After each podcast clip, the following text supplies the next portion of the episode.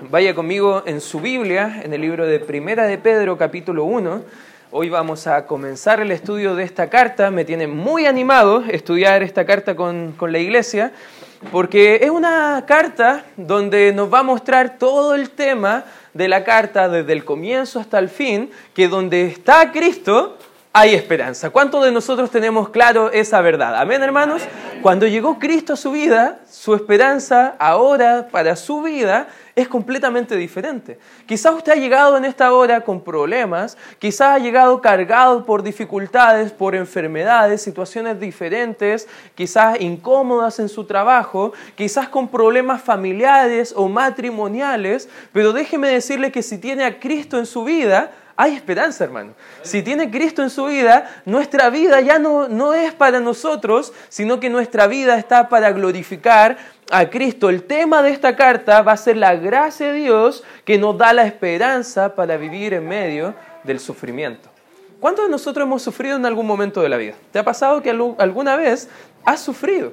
Incluso si no has sufrido todavía, déjame decirte que en algún punto de tu vida vas a sufrir. El cristiano no está exento de los problemas, no está exento del sufrimiento. No crea esos televangelísticos que diga que le van a decir quizás a ustedes si viene a Cristo va, a parar de sufrir, porque eso es una mentira que no lo dice la Biblia. Más bien la Biblia dice que si queremos vivir piadosamente en esta vida, vamos a padecer persecución. Y justo la carta de Pedro, el texto clave del, del, libro completo, el versículo 3, dice, bendito el Dios y Padre de nuestro Señor Jesucristo, que según su grande misericordia nos hizo renacer. ¿Para qué dice la Escritura? Para una esperanza viva, por la resurrección de Jesucristo de entre los muertos. Hemos visto en la carta de, Pablo, perdón, de Marcos, en el Evangelio de Marcos, que probablemente fue discípulo del apóstol Pedro y toda la carta de Marcos probablemente estaba inspirando el, el apóstol Pedro contándole todos los acontecimientos a Marcos y justo en Marcos capítulo 16 terminamos estudiando la semana anterior que en Cristo hay esperanza nueva debido a la resurrección de Él de entre los muertos. Y Pedro está diciendo exactamente lo mismo. Tenemos un Dios vivo y también tenemos una esperanza viva. Amén, hermanos. Nuestra esperanza no está muerta.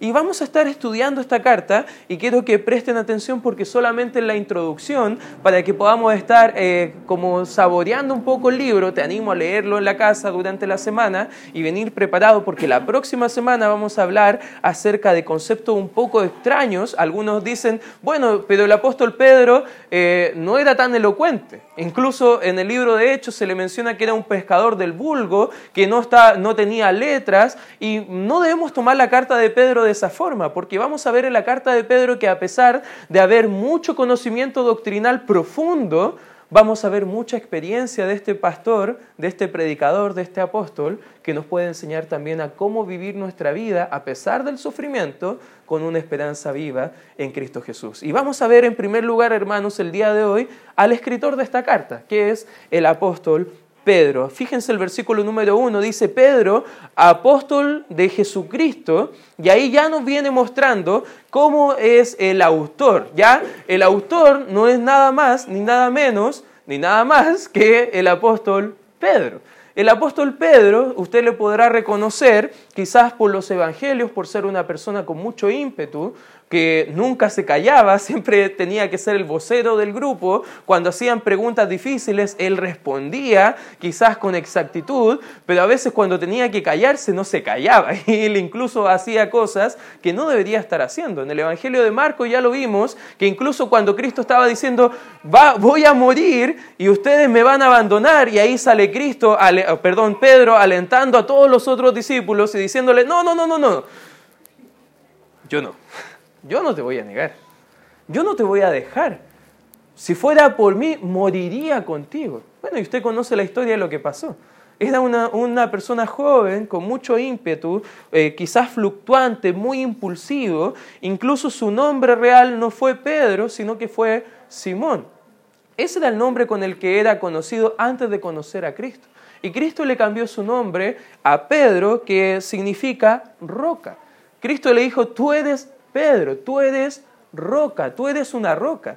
Y ojo, en ese momento Pedro no tenía mucha esperanza de ser una roca, más bien era como ese, líquido que a veces los jóvenes o los niños juegan. No sé si alguna vez ha visto como eso que parece como un moco pegajoso quizás, que no tiene forma, no tiene firmeza y dependiendo del contenedor eh, adopta la forma. Eso era más o menos el carácter de Pedro cuando conoció a Cristo.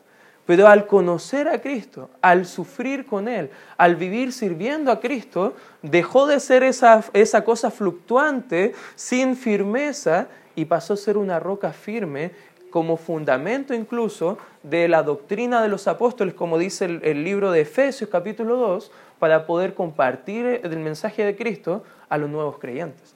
Y vemos Pedro, que era el nombre que Cristo le cambió. Incluso en otras partes de la Biblia lo vas a conocer como Cefas o en el arameo Kefas, que es lo mismo, simplemente significa roca. Se ha dicho que Juan fue el apóstol del amor. Incluso cuando tú ves las cartas de, Juan, el Evangelio de Juan, la primera, segunda y tercera de Juan, incluso Apocalipsis, se le menciona como el discípulo amado, el discípulo del amor. Y era conocido eh, a Juan el apóstol por ser un discípulo de amor.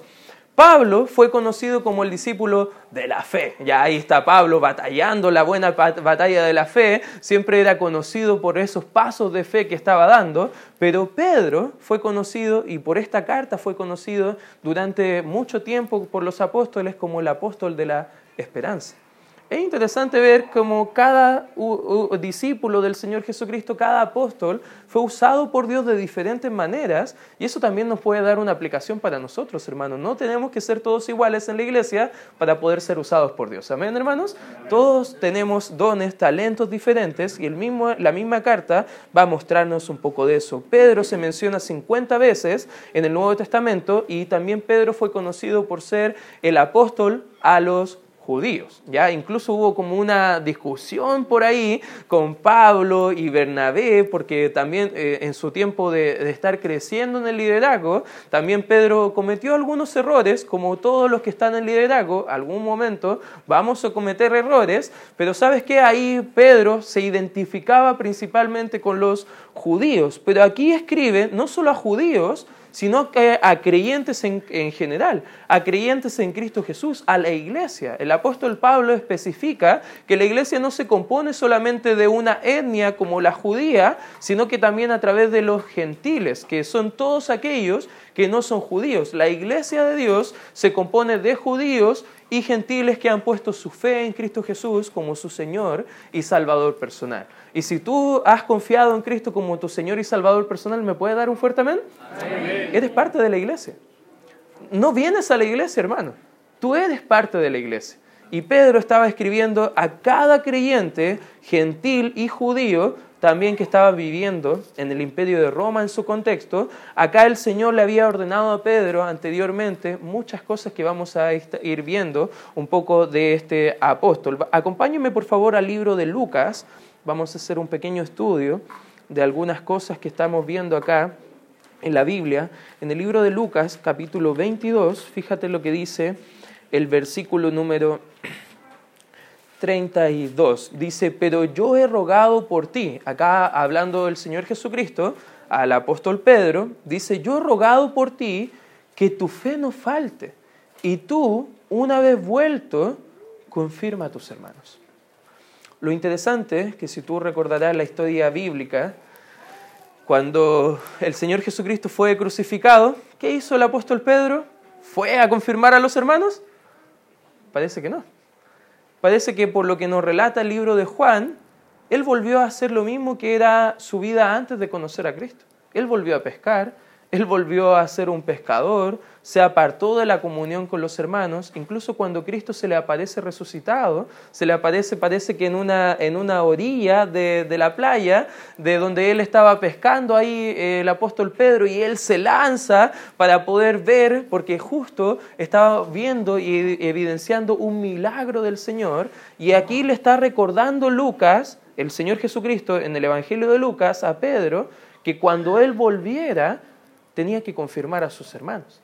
Y vemos que después de esos acontecimientos, Pedro fue uno de los líderes mayores en la iglesia primitiva, que predicó los más grandes mensajes habidos y por haber en la antigüedad, donde muchas almas recibieron a Cristo. En el primer mensaje, como 3.000 personas recibieron a Cristo.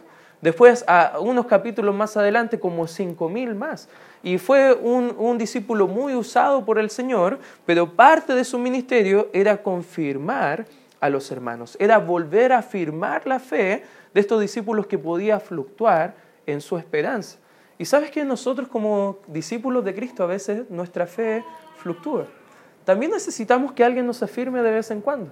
También necesitamos que alguien que nos anime y nos estimule para seguir adelante en los caminos del Señor. Pedro era comisionado por el mismo Señor Jesucristo a fortalecer a sus hermanos. Fíjate lo que dice Juan capítulo 21 y esto es un relato que siempre me ha llamado mucho la atención, en Juan capítulo 21, y el versículo 15, aquí hay una conversación íntima previo a la ascensión del Señor Jesucristo, entre el Señor Jesucristo y eh, Pedro. Y lo interesante de esta conversación es que Pedro todavía seguía siendo impulsivo y le decía, bueno, Juan es un apóstol bien interesante. Y se dice por ahí que Juan parece que va a quedar hasta que tú vengas. ¿Y qué yo? ¿Qué, qué pasa conmigo? ¿Qué va a pasar con ellos? Y estaba como, como casi cagüinero pensando, ya, el Señor Jesucristo me va a contar las mejores papitas por aquí de todo lo que va a pasar de aquí en adelante. Y fíjate el 15 dice, cuando hubieron comido, Jesús le dijo a Simón Pedro, Simón, hijo de Jonás, y aquí hay una pregunta, ¿me aman más que estos? Ahí es interesante notar la palabra amas, porque lo que Cristo estaba diciendo en el original, en el griego, es me agape. ¿Me amas como yo te amo a ti? Y fíjese la respuesta de, de Pedro. Dice, le respondió, sí Señor, tú sabes que te amo. Pero la palabra en griego ahí es fileo. No era de la misma forma que, que el Señor Jesucristo estaba demandando el amor de Pedro. Fíjate, ¿qué dice? Él le dijo, apacienta mis corderos. Volvió a decirle la segunda vez, Simón, hijo de Jonás, ¿me amas? Pedro respondió, sí, Señor, tú sabes que te amo. Nuevamente, mismo diálogo, mismas palabras implicadas. Le dijo, pastorea mis ovejas. Le dijo la tercera vez, Simón, hijo de Jonás, ¿me amas? Pedro se entristeció de que le dijese la tercera vez, ¿me amas? Y le respondió, Señor, tú sabes todo, tú sabes que te amo. Jesús le dijo, apacienta mis ovejas. De cierto, de cierto te digo, cuando eras más joven, te ceñías e ibas a donde querías, mas cuando ya seas viejo, extenderás tus manos y te ceñirá otro, y te levantará a donde no quieras. Esto dijo, dando a entender con qué muerte había de glorificar a Dios y dicho esto añadió, sígueme. Justo la carta de primera y segunda de Pedro fue ya 30 años de ministerio posterior a esto que estamos conversando y lleva Pedro con mucha experiencia, un pastor ya avanzado de edad, con muchos años de ministerio, ya no era fluctuante como en el comienzo, había muchas lecciones de vida que habían aprendido y él estaba ahora poniendo todo ese testimonio, toda esa, todo ese cuidado que había aprendido de Dios mismo a poder ponerlo en servicio de otros cristianos, fortaleciéndoles, apacentando las ovejas del Señor, pastoreando la obra de Dios en diferentes partes. De ahí pero ahí podemos ver a Pedro con un carácter mucho más pastoral, mucho más de amor y no tanto como el comienzo como lo vemos en los evangelios. Incluso se pierde un poco de vista después de Hechos 15 el rastro del apóstol Pedro en el libro de Hechos. Y ahí podemos ver a Pedro, el gran pastor, el gran apóstol a los eh, judíos, que estaba mostrándonos en esta carta, en Primera de Pedro, capítulo 1, que él era el que estaba mencionando acá. Ahora, un pequeño paréntesis para clarificar un poco el entendimiento. Pedro no fue el primer papa como dicen los católicos, ya eso quiero dejarlo bien claro, y hay un mal entendimiento en la palabra ahí en Mateo 16 que habla, bueno, tú eres Pedro, una roca, pero sobre esta piedra angular, fundamento, hablaba Cristo de sí mismo, edificaré mi iglesia. Incluso Pedro nunca fue obispo en Roma, ¿ya? ¿Cómo sabemos? Mire, acompáñenme ahí al libro de Romanos, acompáñenme por favor ahí, en Romanos,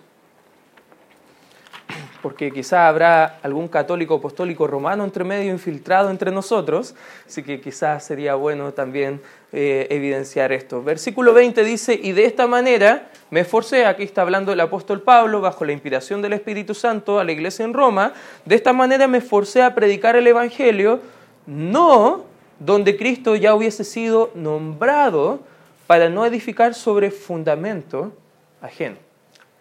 Ahí en Romanos 15, 20 estaba diciendo el apóstol Pablo que en realidad él estaba muy deseoso de ir a Roma a predicar el Evangelio en Roma, porque ningún otro apóstol, aquellos que iban a poner el fundamento doctrinal de la fe a la iglesia de aquel entonces, había pasado por ahí.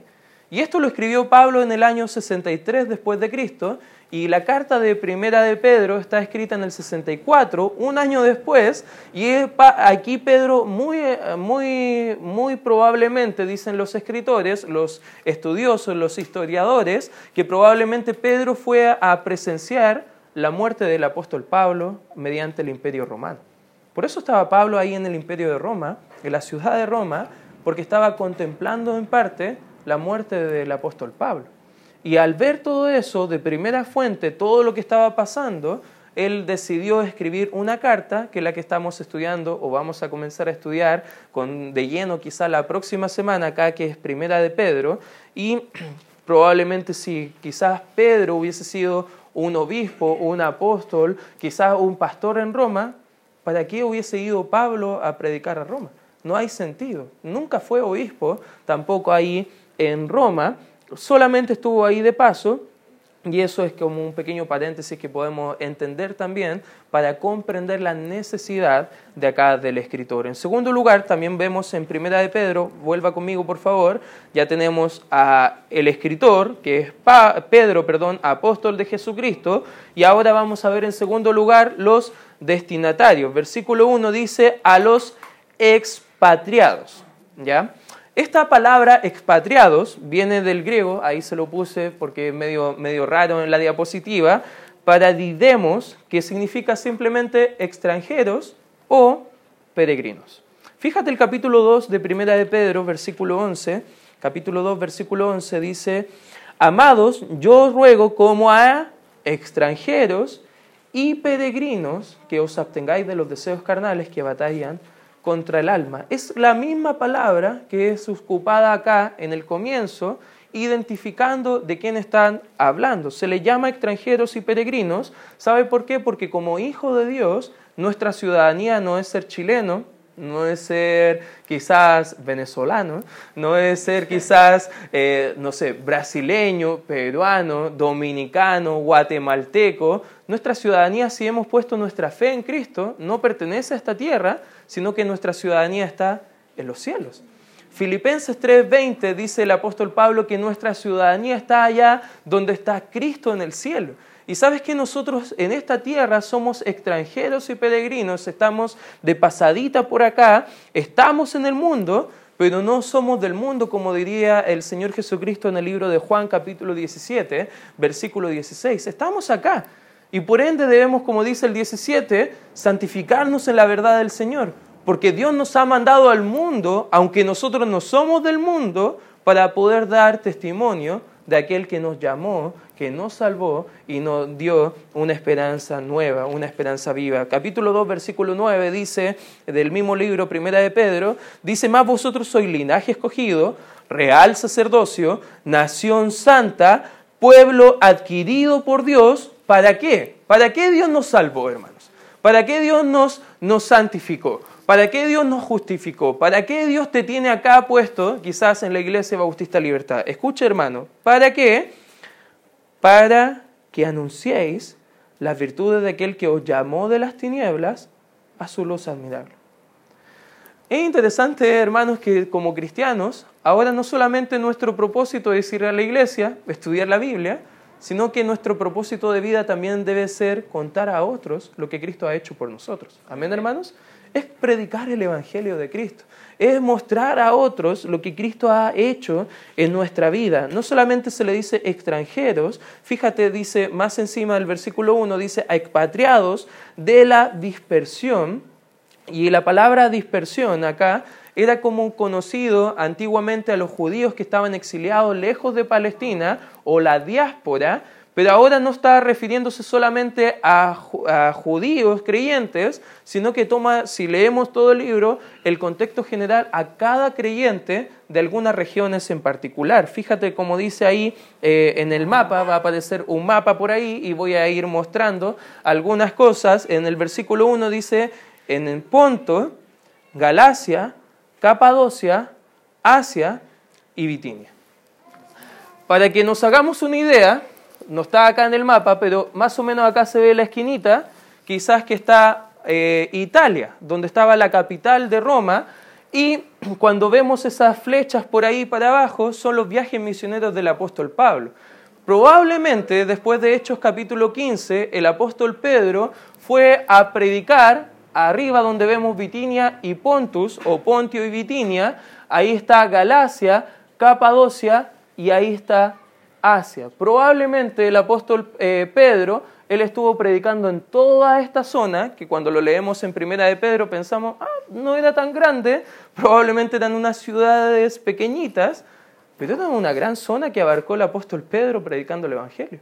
Incluso cuando vemos Asia, podemos ir al libro de Apocalipsis y ver que hay siete iglesias en Asia Menor que fueron muy importantes. Y fíjate que muy probablemente esas iglesias fueron iniciadas quizás por el apóstol Pedro. Es interesante ver la obra misionera que efectuó quizás el apóstol Pedro, porque muchas veces hablamos del gran apóstol y misionero Pablo, pero nos olvidamos quizás de los otros once. Y Pedro fue un gran apóstol que estaba escribiendo a creyentes, no judíos solamente, sino que gentiles de la cultura y el imperio romano de aquella época, que estaba predicando ahí del mensaje del Señor Jesucristo. El nombre de Asia Menor incluso lo que nosotros hoy conocemos como el país de Turquía. Imagínate, si tú vas al mapa de Turquía el día de hoy, el mapa actual, porque este es un mapa antiguo de lo que, cómo era conocido el, mundo antiguo conocido, pero ahí puedes ubicar quizás dónde el apóstol Pedro estaba eh, dirigiendo estas cartas a, a estos hermanos que estaban viviendo ahí en el sector de Turquía. Pedro escribió para animarlos y dar esperanza. ¿Sabes cómo sabemos eso? Porque en 15 ocasiones, solamente en 5 capítulos, vemos que estaban pasando pruebas. Pruebas de todo tipo. Vemos pruebas, por ejemplo, en el capítulo 3, de hermanas que estaban viviendo junto a un, un, cónyuge que no era cristiano y le estaba animando, ¿saben qué, hermanas? Eso va a ser una prueba de su fe, pero tienen que comportarse como dignas, como escogidas del Señor Jesucristo. Ah, sirviendo al otro, dice el versículo que vuestra conducta debe ser casta y respetuosa, dice el versículo 2 del capítulo 3, y sigue hablando ahí de cómo deben ser obedientes a Cristo a pesar de las pruebas de su cónyuge que no es cristiano capítulo 4 va a hablar diferentes tipos de pruebas que estaban viviendo, como en el versículo 12, fíjate el 4.12 dice, amados, no os sorprendáis del fuego de prueba. Y subraya por favor esa frase ahí, fuego de prueba, que os ha sobrevenido como si alguna cosa extraña os aconteciera. Dice la historia que en el año 64 después de Cristo, Nerón, e, ese emperador romano, ese, ese gobernador que era bien sádico contra los judíos, parece que quería, estaba aburrido y era medio pirómano el hombre y hizo un gran incendio, ¿ya? Y la gente se fue, se volcó contra él. ¿Y qué pasó con ese incendio? No halló nada mejor que quizás desligarse de esta, de esta secta que él llamaba de los judíos, llamada cristianismo, que echarle toda la culpa de este incendio a, los, a los creyentes de aquella época y empezó una persecución contra la iglesia de aquel entonces en el año 64 después de Cristo, condenándolos a lo mismo de lo cual ellos fueron acusados, que era morir pasados por fuego. Se cuenta que Nerón prendía las calles de Roma con cristianos, como antorchas. Los empalaba, los colocaba quizás en las carreteras y cuando ya estaba bajando la luz, decía ya, quémenlos a todos para prender un poco la ciudad. ¿Se imagina el fuego de prueba que ellos podían estar pasando?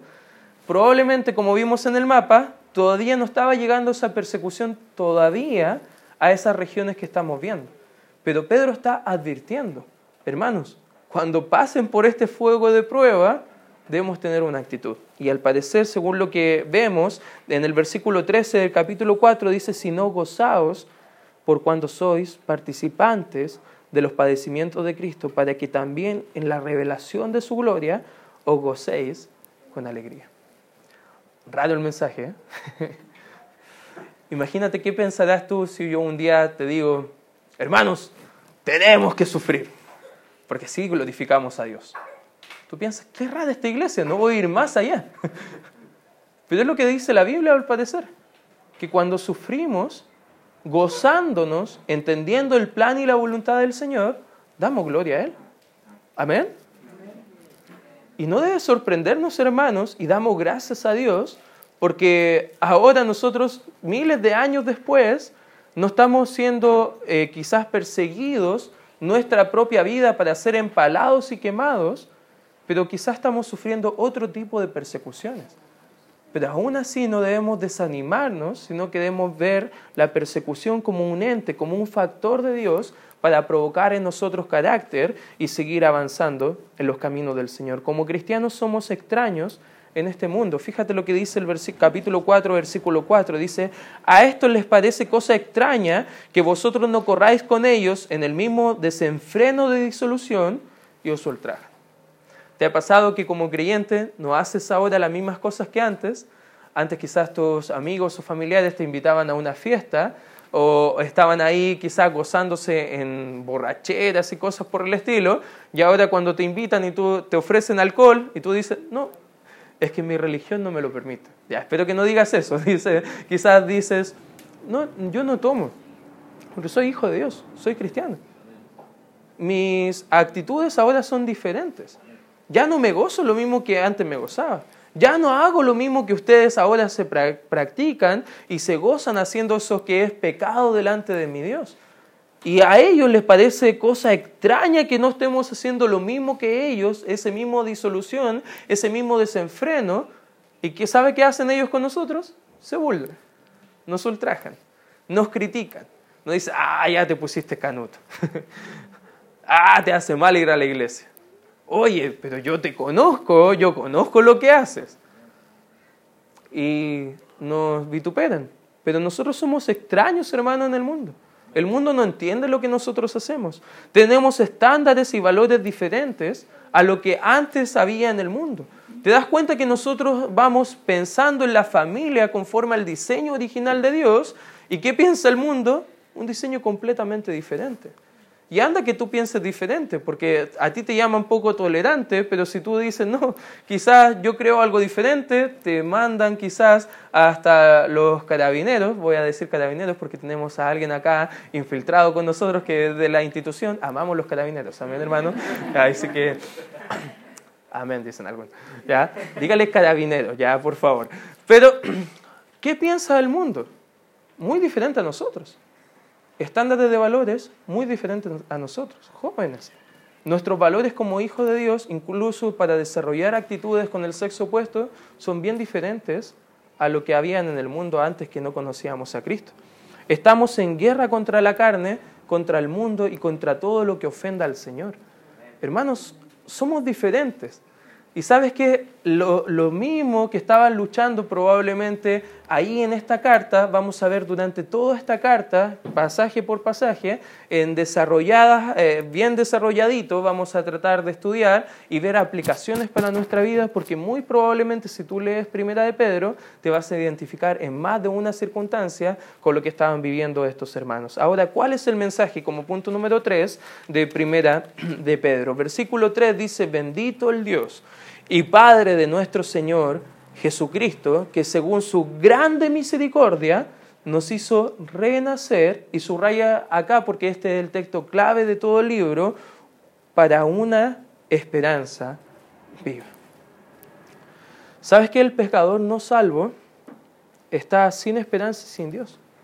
Fíjate lo que dice el libro de Efesios, es muy triste lo que está pasando acá, pero en Efesios capítulo 2 Mira lo que dice el versículo 12, Efesios capítulo 2, versículo 12, dice, en aquel tiempo estabais sin Cristo, alejados de la ciudadanía de Israel y ajenos a los pactos de las promesas, sin esperanza y sin Dios en el mundo. Esto antes éramos todos nosotros, hermanos. Antes de conocer a Cristo, al ser incrédulos, al no conocer a nuestro Salvador, esta era nuestra condición. Lejos de nuestra ciudadanía celestial, sin Dios en el mundo, sin esperanza. Primera de Tesalonicenses dice que la gente llora en los funerales. ¿Sabes por qué? Porque ellos no tienen esperanza. Pero el cristiano que muere tiene mucha esperanza porque va directamente a la presencia de Dios. ¿Sabes qué? Si mueres sin Cristo, muere también contigo tu esperanza. Mira lo que dice Proverbios, capítulo 11. Proverbios, capítulo 11, versículo 7, probablemente un texto muy conocido. Dice el versículo 7, cuando muere el hombre impío, el incrédulo, dice, perece o muere con él su esperanza. ¿Sabes que esta es la condición de cada persona en el mundo que no conoce a Cristo? Sin Dios, sin esperanza, y si llegan al fin de su vida, se acaba todo. Bueno, quizás eso está mal dicho, porque es el comienzo de su sufrimiento eterno. Incluso Dante Alighieri, en su libro La Divina Comedia, escribió el mundo, en, la inscripción cuando estaba entrando este este eh, poeta romano Virgilio a toda la travesía en el infierno y todo lo que él estaba compartiendo. Y cuando entraba al mundo de los muertos, había una inscripción, según lo que dice el libro, que dice, abandona toda esperanza, tú que entras acá. Y esa es la condición del mundo, sin esperanza, sin Dios. Mueren y abandonan todo. Pero ¿sabes qué? nosotros al ser extranjeros, quizás dispersos, exiliados por diferentes partes, que sufrirán por hacer lo correcto, por servir a Dios, por el nombre de Cristo, nosotros no, no es que estamos viviendo desesperanzados en este mundo y orando al Señor, Señor, por favor, llévame pronto para no estar sufriendo, sino que nosotros tenemos una esperanza renacida, hermanos. Tenemos una esperanza viva, amén, hermanos porque nuestra esperanza no está en las cosas terrenales, en nuestras circunstancias, está en el Dios vivo. Su mensaje fue de esperanza. Si el sufrimiento desanima, hermano, la esperanza va a animar a, no solamente a ti, sino que va a animar a otros. Quizás cuando tú estás sufriendo y vas a tu trabajo o a tu lugar de estudio y quizás tú estás sufriendo algo bien grave, pero la gente te ve que a pesar de eso estás bien armado y a la vez tienes mucha esperanza puesta en Dios, la gente va a querer tener lo que tú también tienes. Porque tu esperanza no es la misma esperanza que da el mundo, es una esperanza que solo Dios la puede dar. El creyente tiene una esperanza viva porque su fe está cimentada en un Dios vivo. Versículo 3 dice, bendito el Dios y Padre nuestro Señor Jesucristo, que según su grande misericordia nos hizo renacer para una esperanza viva. Y fíjate por qué, por la resurrección de Jesucristo de entre los muertos. ¿Sabes que la resurrección de Cristo nos da esperanza a nosotros como cristianos?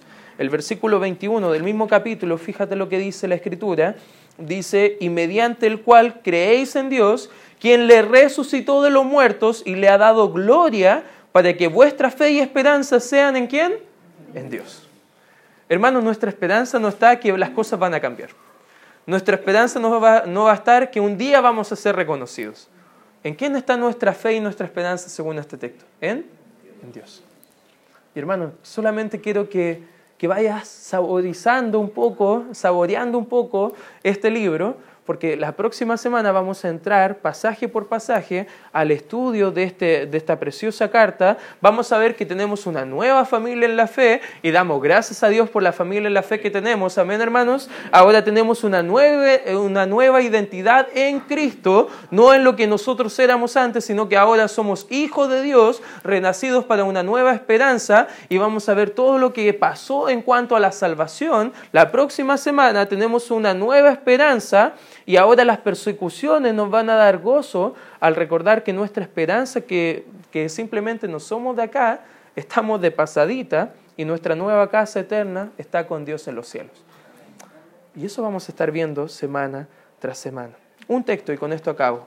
Otro escritor, el apóstol Pablo, en el libro de Romanos capítulo 5, Romanos capítulo 5, acompáñenme por favor ahí.